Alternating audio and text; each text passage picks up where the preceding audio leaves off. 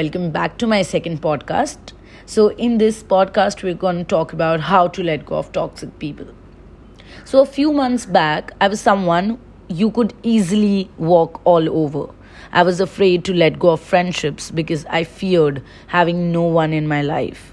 My friends would call me a fucking coward if I didn't want to go out drinking with them at night. So I'd just tag along and then feel miserable and angry with myself for the next few days. That is when I decided I had to let go of old friends who I only hung around to avoid loneliness, as well as one way relationships, of course. So, about toxic people.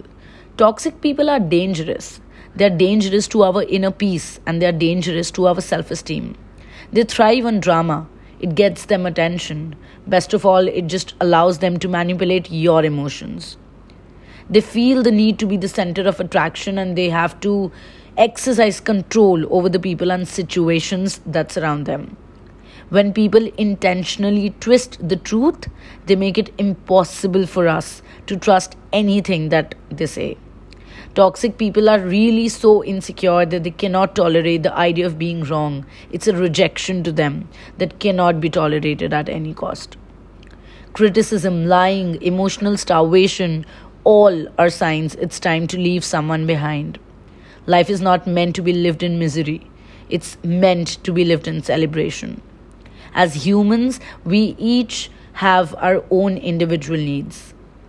Leaving can be hard but life is lived through connections. When you're starved for connection, friendship, kindness, intimacy, it's time to detach and start living a life filled with love elsewhere.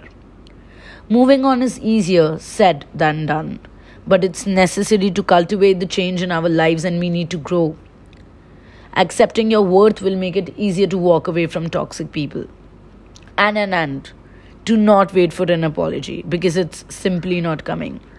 Understand that it's okay to walk away. Focus on healthy relationships instead. If you've made the decision to cut someone off, try avoiding contact with the person as much as possible. But when you're forced to interact, just keep it brief.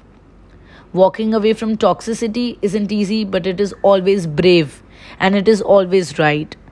Letting go may even come with guilt anger, and rage. But it is these feelings that teach us the most about ourselves and what we want.